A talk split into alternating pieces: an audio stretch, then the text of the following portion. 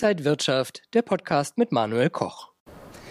Der Ukraine-Krieg geht unvermittelt weiter, ja, und Rohstoffpreise, die steigen auch weiter. Das lässt die Inflation galoppieren. Wir schauen heute auf Gas, Öl, wir schauen auf Gold, Silber und Lithium hier im Rohstofftalk an der Frankfurter Börse, präsentiert von Xetra Gold. Herzlich willkommen. Und bei mir ist Michael Blumenroth, Rohstoffanalyst bei der Deutschen Bank. Herzlich willkommen hier an der Frankfurter Börse. Ähm, schönen guten Tag, Herr Koch. Wir sehen, Ukraine-Krieg geht unvermittelt weiter, belastet natürlich auch die Märkte. Äh, was bedeutet das alles so für die Rohstoffmärkte? Also für die Rohstoffmärkte bedeutet das eigentlich erstmal einen weiteren Push, weil natürlich Russland, Ukraine sehr, sehr große Exporteure von Rohstoffen. Wir hatten letztes Mal, glaube ich, darüber geredet, Agrarrohstoffe insbesondere, Metalle in jedweder Form, dann natürlich auch Öl und Gas ähm, im Fokus momentan. Also das sind wirklich jetzt ähm, dann Verwerfungen in den Rohstoffmärkten, die jetzt die Preise weiter nach oben treiben können können oder momentan auch treiben. Und Sie haben es ja schon gesagt, Inflation galoppiert oder trabt oder wie immer man das sieht. Ähm, da ist tatsächlich weiteres Potenzial dazu da. Die Rohstoffpreise werden wahrscheinlich so schnell nicht wieder zurückfallen. Bei Gas und Öl versuchen sich ja viele Staaten von Russland äh, zu lösen, auch Deutschland. Wie ist da die aktuelle Situation?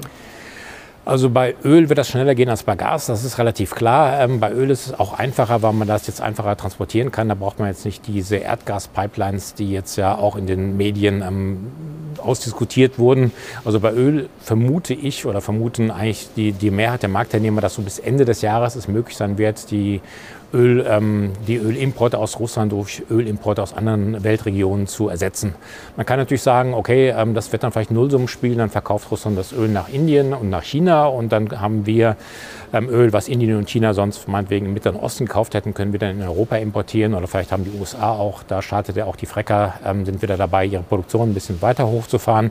Also es sollte eigentlich genug Öl ähm, momentan verfügbar sein für alle, aber wir haben immer wieder Produktionsunterbrechungen, Libyen momentan und deswegen sind die Ölpreise weiterhin ähm, sehr weit, also sehr, sehr teuer. Muss man so sieht man ja an der Tankstelle, wenn man vorbeifährt. Gas vielleicht ganz kurz, Gas ist wesentlich schwieriger ähm, weil wir in Deutschland ja 55 Prozent unseres Erdgases kommt aus Russland. Das heizt nicht nur unsere Wohnungen, sondern ist ja auch in der Industrie ein sehr wichtiger Rohstoff, den man nicht so einfach von heute auf morgen ersetzen kann. Und da ist dann halt das Problem, ähm, dass man für dieses Gas wirklich entweder Pipelines braucht oder man muss es verflüssigen und mit Tankern transportieren und dann wieder ähm, in den gasförmigen Zustand zurück ähm, konvertieren. Jetzt sehen wir sogar in den USA schon stark steigende Erdgaspreise. Da haben wir jetzt einen 13-Jahres-Hoch gesehen. Ähm, also man sieht Erdgas momentan wirklich knapp weltweit und da wird es so schnell nicht gehen, dass wir uns von dem Erdgas aus Russland lösen können, sofern die überhaupt dann auch weiter liefern werden. Also da wird es wahrscheinlich eher so 2024 werden, bis da ähm, Land in Sicht ist. Also Erdgaspreise dürften weiterhin auf einem hohen Niveau bleiben. Schauen wir mal auf das äh, Lieblingsedelmetall auf Gold. Äh, das ist ja zum Beginn des Krieges äh, ein wenig nach oben gegangen, konnte aber die Marke von 2000 US-Dollar pro Feinunze nicht nachhaltig halten. Nun gibt es einige Analysten, die sehen Gold zum Ende des Jahres bei 2175 Dollar. Ist das realistisch und sind das vielleicht jetzt dann Einstiegschancen? Ja, wir haben momentan auch, wir haben jetzt auch unseren Ausblick ähm, teilweise jetzt so ein bisschen nach oben adjustiert. Also wir können uns durchaus auch vorstellen, dass wir im nächsten Jahr spätestens Kurse über 2000, vielleicht sogar 2100 Dollar die Unze sehen könnten. Ähm, also ich persönlich muss sagen, ich bin jetzt schon sehr positiv überrascht von der Gold-Performance, auch wenn jetzt wir von den 2070 ähm, oder von den 2070 Dollar pro Unze hoch entfernt sind. Warum ist das so? Ähm, gegen Euro zum Beispiel Gold 12 Prozent höher als zu Jahresbeginn. Aber man darf nicht vergessen, zum Jahresbeginn waren die 10-Jahres-Renditen in den USA irgendwo bei 1,50. Jetzt sind sie fast bei 3 Prozent. Bin ich Amerikaner, kaufe ich eine 10-jährige US-Staatsanleihe, kriege ich jedes Jahr 3 Prozent ähm, Rendite drauf und habe dann ähm, mit Zinseszinseffekt sogar noch mehr als die 30 Prozent nach zehn Jahren. Also wir haben gewaltigen Anstieg gesehen der Kapitalmarktzinsen. Wir haben riesiges Umsteuern der Notenbanken schon gesehen. Also außer hier in Frankfurt, die EZB ist da noch ein bisschen hinterher. Die ist dann noch ein bisschen schläfrig unterwegs, aber gerade die FED am Ende des Jahres wahrscheinlich Zinsen bei 2,5 Prozent. Das ist ja mal eine Hausnummer, die wir lange nicht gesehen haben. Und dafür hat sich der Goldpreis eigentlich sehr, sehr, sehr gut entwickelt. Ähm, hätte man vor Jahresbeginn mir das erzählt, wo die Zinsen sind, hätte ich gesagt, hm, Gold vielleicht lieber 1700 als 1900 Dollar die Unze. Und in der Beziehung ähm, kann man tatsächlich sagen, dass Gold vielleicht noch, also das Goldpotenzial noch haben sollte oder haben dürfte. Weil die Inflationsraten werden jetzt wahrscheinlich allmählich zurückgehen. Wir vergleichen die Inflation ja immer mit dem Vorjahresmonat und 2021 haben wir diesen starken Anstieg der ähm, Öl- und Gaspreise gesehen, über die wir gerade gesprochen haben, dass die Inflation der Energiepreise etwas ähm, sinken wird. Aber wir werden dann Zweitrundeneffekte haben. Wir haben in Deutschland zum Beispiel ähm, die Erzeugerpreise, die die Firmen bezahlen, wenn sie Rohstoffe, Strom und anderes einkaufen müssen, sind 30 Prozent gestiegen zum Vorjahr. Das wird eben weitergegeben an den Verbraucher unangenehmerweise für uns. Und das bedeutet, die Inflation wird weiterhin hoch bleiben. Wahrscheinlich wird sie höher bleiben als das, was momentan die Märkte erwarten. Und das spricht wiederum für Gold.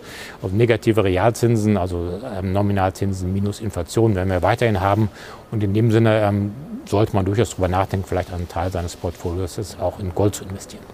Und wenn man Gold kaufen möchte, dann physisch oder lieber als ETF, ETC, wie zum Beispiel Xetra Gold? Also ich würde immer zum ETC tendieren. Das Gold ist ja gerade beim ETC ist ja vorhanden, es wird gelagert, man kann es ausliefern lassen im Notfall. Man hat sehr enge Geldbriefspannen, man kann es hier an der Börse ähm, täglich kaufen, verkaufen. Sehr enge ähm, Spreads, wie gesagt, man hat sehr geringe Kosten. Also ich präferiere eindeutig ETCs. Dann gibt es natürlich auch Silber, gucken auch viele immer gerne drauf, äh, hat sich auch ja, leicht positiv entwickelt, äh, aber auch kein ganz großer Durchbruch. Äh, wie läuft das bei Silber? Ja, Silber ist ein bisschen schwierig. Da hätte ich jetzt vielleicht auch ein bisschen mehr erwartet, ähm, wenn man jetzt so die Charts Gold und Silber übereinander legt und sagt, der am Beginn ist 100, dann bewegen sie sich fast parallel. Also Silber auch momentan eher so als Inflationsschutz gefragt. Ist halt natürlich auch mit 25 Dollar die Unze wesentlich billiger als Gold mit 1959 oder so. Ähm, deswegen viele Anleger, die es vielleicht auch physisch haben wollen, kaufen sich dann lieber mal eine Unze Silber oder 10 oder 100 Unzen. Ähm, was meiner Ansicht nach noch stark für Silber sprechen würde, wäre das Potenzial erneuerbarer Energien, Solarindustrie. Wir wollen ja jetzt ähm, möglichst auch überall, gerade auf Unternehmen, auf Firmen, auf Fabriken, ähm, Solarpaneele obendrauf ähm, auf die Dächer drauf ballern, damit ähm, wir unabhängiger werden von dem Öl und Gas, was wir uns ja im Moment Pein bereitet. Und da ist Potenzial für Silber sehr stark vorhanden, weil Silber momentan noch gebraucht wird für die Solarpaneele. Also auch für andere ähm, Dinge, die jetzt in den Bereich erneuerbarer Energien fallen. Also eigentlich, wenn Silber wieder mehr als Industriemetall betrachtet wird als als Inflationsschutz wie momentan, dann denke ich, ist da noch weiteres Potenzial auch vorhanden.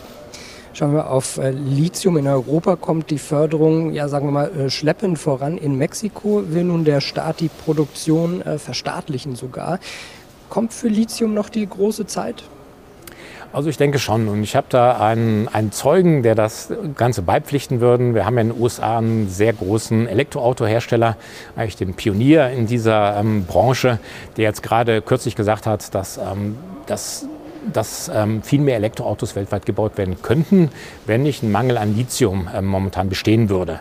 Und der hat jetzt wirklich dann Investoren und Firmen empfohlen, dann in, momentan in Lithiumvorkommen zu investieren und in die Exploration, besser gesagt in das Herausfinden neuer Lithiumvorkommen, weil Lithium dann wirklich ähm, momentan noch nicht ersetzbar ist für die Elektromobilität. Jetzt haben wir es gibt so einen Index, wo man Lithiumpreise, das kann man nicht so einfach an der Börse handeln wie Gold oder Xetra-Gold.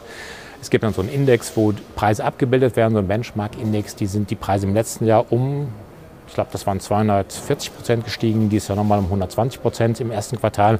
Also, nee, 280 und 120 waren das sogar. Also ordentlich einen Schub nach oben bekommen. 400 Prozent ist jetzt zugelegt. Also, das ist schon ein satter Batzen. Und wenn man sich so einen Chart anschaut, habe ich heute Morgen nochmal drauf geschaut, das geht dann quasi Richtung Decke, Richtung Himmel. Da ist auch nichts, was das Ganze mal unterbricht. Also wenn wir uns, ähm, wenn wir davon ausgehen, dass wir von dem Verbrennungsmotor wegkommen wollen, irgendwann, was wir ja wahrscheinlich auch wollen, kein Benzin mehr, keine Abhängigkeit von Öl mehr und es ist Elektromobilität gefragt, dann sollte Lithium auch weiter Potenzial dazu haben. Wie gesagt, das Angebot reicht momentan nicht, um die starke Nachfrage zu decken. Und das kann eigentlich laut Lehrbuch nur steigende Preise bedeuten. Und Lithium heißt aber, man muss in Produzenten, äh, in Aktien investieren zum Beispiel. Genau, absolut richtig. Das habe ich vergessen zu sagen. Es gibt ähm, Börsenhandel, geht nichts in Lithium. Da kann man nicht wie Kupfer oder Gold oder Öl das handeln. Da muss man in Produzenten tatsächlich investieren. Sagt Michael Blumroth, Rohstoffanalyst von der Deutschen Bank. Vielen Dank, dass Sie heute hier an der Frankfurter Börse zu Gast waren. Und liebe Zuschauer, danke Ihnen fürs Interesse am Rohstoff-Talk für dieses Mal. Ich wünsche Ihnen alles Gute, bleiben Sie gesund und munter. Und wenn euch diese Sendung gefallen hat, dann abonniert gerne den Podcast von Inside Wirtschaft und gebt uns ein Like.